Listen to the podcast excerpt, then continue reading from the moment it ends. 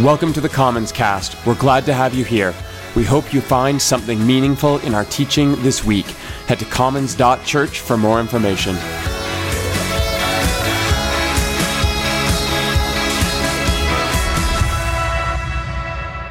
Today, we are launching our first series of the year, 2019, with this sort of set of ideas we're calling friendship, and we're going to get to that in a second. But if you happen to be new to our community and you don't already know about something we call our journal project, I just want to point it out to you because you can pick up one of our journals at the back at the Connection Center. Janice is right back there. She'd be happy to help you uh, if you're looking for one of those. You're welcome to it. It's something free that we produce. It's got a bunch of info about Commons in it, who we are, and how we do community, but it also if you flip to page 67 in this year's journal, you're going to find some space to take notes there. And there's an outline of our teaching actually for every series that we do throughout the year. We actually put a lot of work into the journal ahead of time so that we can track together see how the year unfolds and flows through each month. And the journal also gives you a place where you can record and follow your own spiritual journey, take notes for your own reflection later. So we hope that you'll take advantage of that if you haven't already. Now, as we briefly mentioned last week, if you are part of our community, we really want to thank you for a wonderful 2018. We finished the year very strong. As a community, you were very generous, which allowed us to be incredibly generous here in our city. Many of you are aware of our Advent campaign, and we are so proud of the ways that our community really is thoughtful and caring, particularly around Christmas as we look at some of our local partnerships. And now that we're in the new year, and maybe you're looking for new rhythms and habits for the coming months, I want to ask you to just consider setting up a recurring donation if this is something that you do regularly in our community already, and you can do that online at commons.church. It's super straightforward. Our system actually allows allows you to manage and edit your profile whenever you need to. And to be clear, we say this often enough, but I want to say it again today. We want generosity to be, to be something that isn't forced or awkward in our community. That's part of our commitment to each other. But we do want you to know also that recurring automatic donations are really helpful for us as we plan and plot and budget. It kind of makes sense, I trust. And with our annual general meeting coming up in March, you're going to be able to come to that meeting. You can see the presentation of our new budget. You'll see the final financials for 2018 if you'd like. And you'll be able to see where we've been, for many years, where we're going in the future, and how your contributions, no matter how large or big or whatever they are, your contributions, they matter. So thank you for offering that generosity to our community. Now, as we've mentioned the last couple of weeks, and we noted earlier in this video that Jeremy and the friends from Kensington sent over, one year ago we gathered here in Inglewood for the first time. And with a bunch of friends and curious onlookers, we took our first step as a public parish here in Calgary. And I couldn't be more excited about the ways that we have grown together for all the ways that many of you have pitched in and helped along the way, volunteering in a myriad of ways, setting up, helping with kids, welcoming everyone, working with sound and lights, lending your voice from the front, praying for our community, serving in our neighborhoods, sharing your resources. There's so much going on we don't always recognize. And all of these things on their own can feel insignificant and fleeting in some ways. Especially when, if you were to stick around till about 1 p.m. today, you discover that there's nothing but an empty space here once we've cleaned up and put everything away. And I totally get it. Sometimes this is the way parts of our life feel. It feels like the energy we offer or the things that we do to pitch in, they're so passing. They're so minuscule in the grand scheme of our world. And fair enough. But I want to offer one quick thought.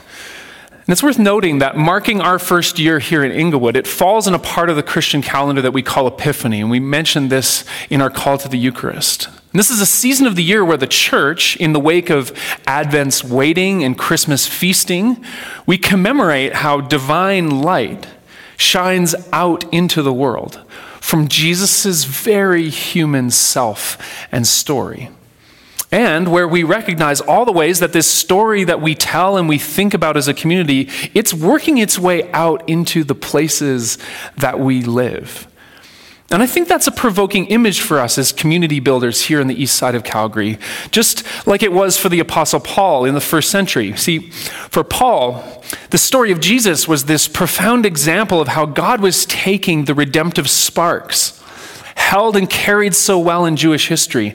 And he was starting to share them with all people. this glorious expanding of goodness that we live in now. And this image is part of why Paul wrote to his Ephesian friends that through Jesus, the divine had made it possible that, quote, through the church, the manifold wisdom of God should be made known, end quote. And that's a pretty significant statement if you think about it. The idea that God's kindness and character, that divine goodness is revealed to the world by the church through churches and parishes like ours. Through local expressions of solidarity and simple efforts to worship together, through a bunch of seemingly mundane and unnoticed moments where you and I turn our attention toward the story of Jesus, and then we make an effort, however small, to share its warmth and invitation with the people that we meet. And I want you to know today, friends, that the church has been and it always will be a mystery, and it has and always will require work. But I hope that as we mark a year together and look ahead, that you are present to how maybe you have seen God's goodness as we have done this together. In smiles offered, in meals and messes made, in names learned, in laughter shared, in coffee poured and spilled, in ideas and stories exchanged in this holy, shimmering dance we call living, where along the way you found space, maybe just a little, and welcome, maybe for just a few moments, to be your own version of more honest and pursuing passionate life centered on Jesus. So, as we get going today and we start our first series of 2019, let's take a moment and offer an epiphany prayer together. Join me now. Loving God, creating force that bears and births all things, and sustaining power that holds and heals all things. We are present to you now as always, and in community we celebrate the ways that your grace breaks toward us. The ways that mercy and hope and persistence are they're sparked in our togetherness as we're brought to one place and moment like this community center in Inglewood. And today, especially as we mark the ways that your story teaches us, and we are called again to look at Jesus, to see where the story opens up with shocking and reverberating clarity, revealing hope and mercy and grace, and that these things, they are for all people, for our troubled times, and for our tired hearts, and for those that we know that carry woundedness today. And so we ask, to be quietly reminded again of how distance and background and social boundaries could never keep people from seeing you. Tiny child, obscure carpenter, traveling teacher that you were. And two, how you invite us to speak well of you with words and images and metaphor that sometimes fail us. But how, in our carrying of this story, we find that it changes us. Hmm and it moves us further along and closer toward the grace that you offer us. We ask that you would guide us now, parent, rescuer, and friend. Amen. Okay, as we've already mentioned, we're going to be taking, for the first four weeks together here in 2019, we're going to be taking a look at this idea of friendship. And in some ways, this is an extension of some earlier work that we've done as a community. A couple years ago, we looked at the theme of forgiveness thinking about what that word means, what it doesn't, and how to na- navigate the challenge of doing it well. And then last year, we worked through a bunch of ideas related to loneliness, considering the ways that we find ourselves alone, how that's not always bad, and how we can learn to embrace our, our vulnerability with courage and care. And again, I want to note that if you want to go and work through those ideas again, or maybe for the first time, they are always available in our podcasts and our YouTube archives. And with that said, as we've prepared as a teaching team for this discussion of friendship, these ideas have actually cycled back to us a little bit. And we're going to be looking again at some of the ways that these practices of forgiveness and learning to be vulnerable, these are important for us because it's not really possible to talk about friendship without thinking about how we often have to learn to be gracious with ourselves and with those that we're learning to love along the way. Which is why it might seem like we should try and begin this conversation by coming to a clear consensus of just what it means when we say the word friendship. But I don't really want to do that today, or at least that's not where I, where I, want, that's not what I want you to walk away with. Because as Beverley Fehr, who's going to pop up for us from time to time in this series, as she points out, we all know what friendship is. We've seen it, we've experienced it, we have some notion of what a friend is until we're asked to define it. To be honest, as I reflected and I prepared, I realized that my connection to this word is anything but idealistic or philosophical. It's totally based on faces and images and moments in my story. My memories of childhood friends getting into trouble, long afternoons playing sports in the summer, bike rides, birthday parties. And then in my adult life, how in my early 20s, my friendship with somebody named Jonathan came to my life. And I have photos of us here. We've shared a bunch of memories now. We hiked together on the South China Sea in 2015. We attended a lecture of noted theologian N.T. Wright, and he posted that less than flattering image of me online, which is what good friends do.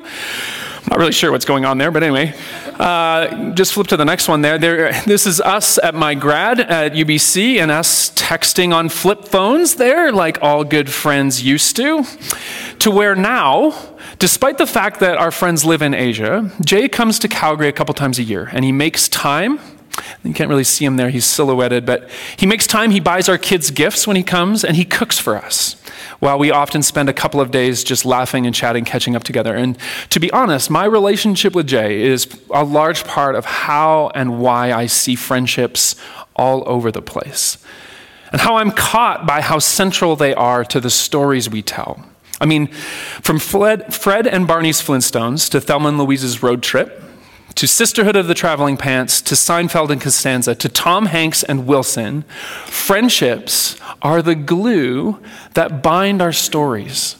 And for the record, one of my favorite examples of this is Russell Crowe and Paul Bettany's characters in the 2003 film Master and Commander, which could be mistaken for a period action piece set against the sea battles of the Napoleonic Wars, when in reality, it's a story about a mouthy and heroic sea captain and his civilized, educated ship physician, and how they navigate betrayal and danger and conflicting interests. And the, the film ends in this beautiful, iconic scene where each actor pretends to play a classical instrument they've clearly never touched before, and it's about three stars out of five if you're interested. The point is that I'm only offering these examples because I think that maybe you might have the same experience. Where if I were to ask you for a definition of friendship, you wouldn't take a quick peek at Wikipedia or pull a line from Shakespeare from memory, but instead you'd start telling me about someone you know or someone you knew. And you'd tell me a story about them. Or maybe you'd reference your favorite novel or how you almost teared up watching Wreck It Ralph. I'm not saying I did, I said almost, because that whole movie's about friendship. The point is that as we look at this significant part of our lives, over the next couple of weeks, I hope you do more than walk away with a solid definition. But instead, maybe you'll discover a growing awareness of the friendships that are around you now. And they're probably not perfect, but they're still there. And maybe you've been overlooking them.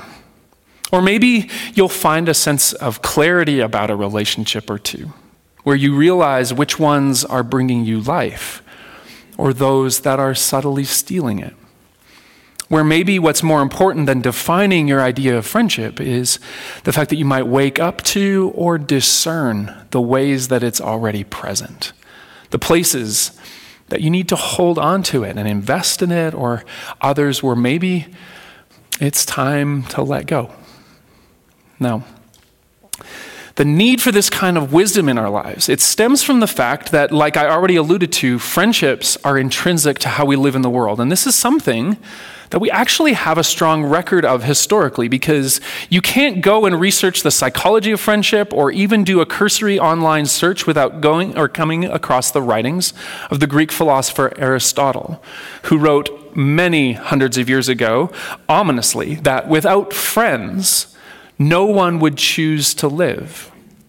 Actually, Aristotle proposed a typology of sorts that many people riff on, even in the contemporary period. Basically, this idea that friendships, all of them, they emerge from one of three situations. First, from utility. Just think of business or work relationships. In connections where there's something shared uh, and a benefit to both parties without there being affection mixed in. And then, secondly, Aristotle talked about friendships based on pleasure. And what he meant by this was the kind of bonds that we experience with others when we're doing something that we love to do, like the friendships that form in the loose and free moments of our youth. At university, for example, when we have lots of time to spare and we're all sort of mutually self discovering ourselves. Or another example might be those connections that form while we're being active, enjoying the outdoors together, pursuing a hobby, or playing on a sports team. And then, finally, Aristotle talked about relationships based on virtue, where parties find and appreciate the intrinsic value of each other, and then they commit to it and they celebrate it. And obviously, Aristotle thought that this third kind of was preferable in keeping with the ancient Greek practice of the answer to multiple choice tests always being C. You guys know that, right? It's, anyways, it goes that I think that Aristotle's most helpful observation to us was how some types of friendships, in his typology, it was one of the first two, based on utility or pleasure, that some of them tend to be temporary and they pass, while others seem to endure over time. And I think that for many of us here today, this might be at the core of how we experience friendship. Because it's pretty common for people to describe a relationship in their life as having this quality where, when separated by time or distance and then reconnected with a person, they say something to the effect of, We picked up right where we left off, right? Which is the idea that the most valuable friendships, they have this timelessness to them.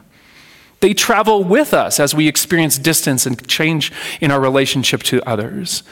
And maybe this is some of what Aristotle meant with this third category. The, the catch is that most of our friendships fall in a variety of other categories. And if we're honest, this is some of where the pain and difficulty in friendship comes to us. The fact that we experience a lack of friendship at times, where a connection doesn't ever form where we'd like it to, or it doesn't deepen when we lean into one or we work on a friendship, or sometimes friendships fade or they wane where a connection was rich and meaningful, but then sometimes life just pulls us apart. It's not anybody's fault. But sometimes also friendships tragically end where we experience betrayal and we hurt each other. And we're going to talk more about how maybe we can learn to respond to these kinds of friendship moments in our lives as the series continues. And we're going to grapple with the truth that the most rewarding connections in our lives will actually call us into spaces of difficulty. But for today, we just need to acknowledge and consider this truth that might feel a little self evident.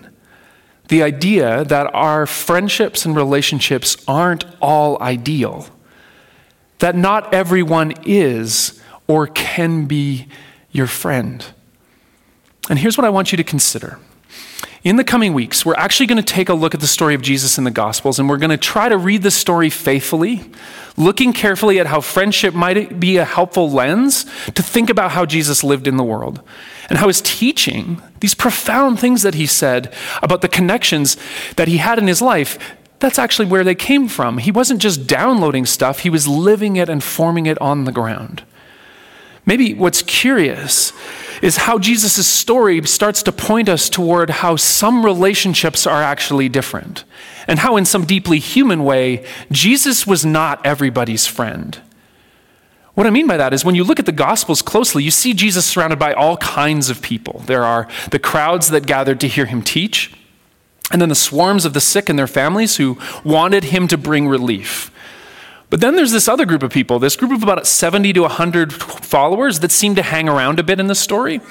In Luke's gospel, Jesus actually sends them out to the villages that he was hoping to go to and visit. And in the book of Acts, we see this group of people together in the upper room as a new community. And in Luke 6, we learn that early in his ministry, Jesus actually called this group of 70 to 100 people together, and he chose 12 from among them to be closer to him. This group of men who we would see throughout the rest of the story, probably giving up their livelihoods to stay close to Jesus. And then, of course, we have these instances where, yet again, Jesus appears to have pulled yet a smaller group into yet a tighter circle. Where in the story of the Transfiguration, for example, we see that he takes Peter and he takes James and he takes John with him into that moment. Or where right before his arrest in the garden, at the very crux of his life and ministry, he brought those same three friends with him to be next to him in his darkest moment. Which is all well and good. Jesus practicing this relationship dynamic of increasingly smaller concentric circles, where he had lots of connections, but also a close knit group of friends. That's fine. That doesn't sound at all that dissimilar from the ways that you might have hundreds of Facebook friends, and then a smaller group inside that you've decided not to block, and then yet a still smaller group inside of that that you actually care about. The, the people that you wake up in the middle of the night to see if they've responded to you or not. The point in looking at Jesus as a model for friendship in this way is not just that we acknowledge that we have different kinds of connections. It's to acknowledge how exclusive and exclusionary friendship is. How, as C.S. Lewis points out, you can't call someone your friend without implying that someone else isn't. Because friendships are often those relationships where we discover that someone has some common insight or interest or taste that others don't share, which up until that moment we believe to be our own unique treasure or burden in the world. And those relationships, they often start with something like, What, you too? I thought I was the only one. And friendships like this call us out of group togetherness into what Lewis calls a solitude of twos and threes, proving that friendship is selective and an affair of the few. And our experience of it that way is defined by the choices that we make. Choices to pursue some connections over others. Choices to be vulnerable with some and not others. Choices to share our lives directly with some and not others. And I will be the first to admit that this exclusivity hurts us at times. Maybe I want to be part of someone's inner circle, and for whatever reason, they don't choose me. Or maybe I choose to be someone's friend who, in time, chooses to move away from our connection. Or sometimes we have to let a friendship go because our time and our affection, they're not being honored there. And the point is that as we look at Jesus, we realize that even as the image of God in the world, he was not above friendship's exclusivity. He chose to define his life by letting certain people closer, excluding some to invest in some. And he was wounded when those in that inner circle let him down. And you know what? He was probably hurt when others didn't choose him. Which maybe, even as we start this conversation today, helps you to be okay with the friends you've chosen to fill your life with. Or maybe, even as we're starting to talk about it, you're realizing that some of the friendships in your life, they need you to choose them again. Whatever the case, perhaps you're able to see that to make these kinds of choices is to be part of what Jesus experienced for better or worse. And in following his example, you can step forward with courage into the relationships that are around you. Now, I want to take one more quick look at the story of Jesus before we go today. And for this, I want to look at the story in the Gospel of John about a guy named Lazarus, where we learn in chapter 11 of John's Gospel that Lazarus is sick. And Lazarus, we know he lived in a village called Bethany, which is right close to Jerusalem, and he often hosted Jesus and his entourage with his two sisters, Mary and Martha. And verse 5 in this text tells us that these three were Jesus' friends that he loved them. So Lazarus is sick, and the sisters send a message to Jesus because he's out of town. And the story goes that Jesus delays in coming back to them for reasons that aren't entirely clear. And then we learn that Lazarus dies. And eventually in the story, Jesus decides to go back. And as he does so, he says this to his disciples He says, Our friend And he's using the Greek term for friend here, philos. He says, Our friend Lazarus has fallen asleep. I'm going to go and wake him up, which is this really sort of cryptic thing that's going on in John. And we're not going to talk too much about that today. I want you to note that he calls Lazarus his friend, though. And as they get close to town, Martha, one of the sisters, she hears that Jesus has arrived and she goes out to meet him. And there's this exchange between the two of them where Martha says, Look, if you'd been here, he wouldn't have died. And Jesus responds to her and tells her that someday her brother is going to rise. And like a good Jew of that time, Martha says, Oh, I know that he'll rise someday at the end of time, or whatever that means. And the ancient author of John does this really interesting thing. He then has Jesus record this big theological statement. Jesus says, I am the resurrection and the life. And what Jesus is doing is he's claiming that all life and resurrection are found in him right now, discovered by those who believe and trust. He says this to Martha, and then he asks her, Do you trust me? Well, then Jesus runs into the other sister, this woman named Mary, who also tells him the same thing. She says, If you would have been here, we wouldn't have lost our brother. Which, if we read between the lines, they're asking Jesus why he didn't come when they asked him to. And then we learn that when Jesus saw her weeping, he sees Mary crying, and the Jews who had also come with her weeping too. Jesus was deeply moved in spirit and troubled, and that he wept. And then there's this line at the end of this passage where the Jews who are around, they said, See how much he loved him. And the word for love here in this phrase is phileo, which is again from the Greek word for friend. Which means that those who were watching this story unfold, they were saying, See what good friends they were. And then Jesus goes and raises Lazarus from the dead. And for many commentators, this is the brightest revelation of Jesus in the gospel. It's this hint of reversal and renewal that comes in the head of his own passion at Easter time. But one of the things that gets overlooked in our reading of those big theological ideas is the fabric of relationship and friendship at the core of the story. In fact, I would argue that that's what's miraculous about it. Where we see Jesus with those he chose to love, with those who had opened their home to him.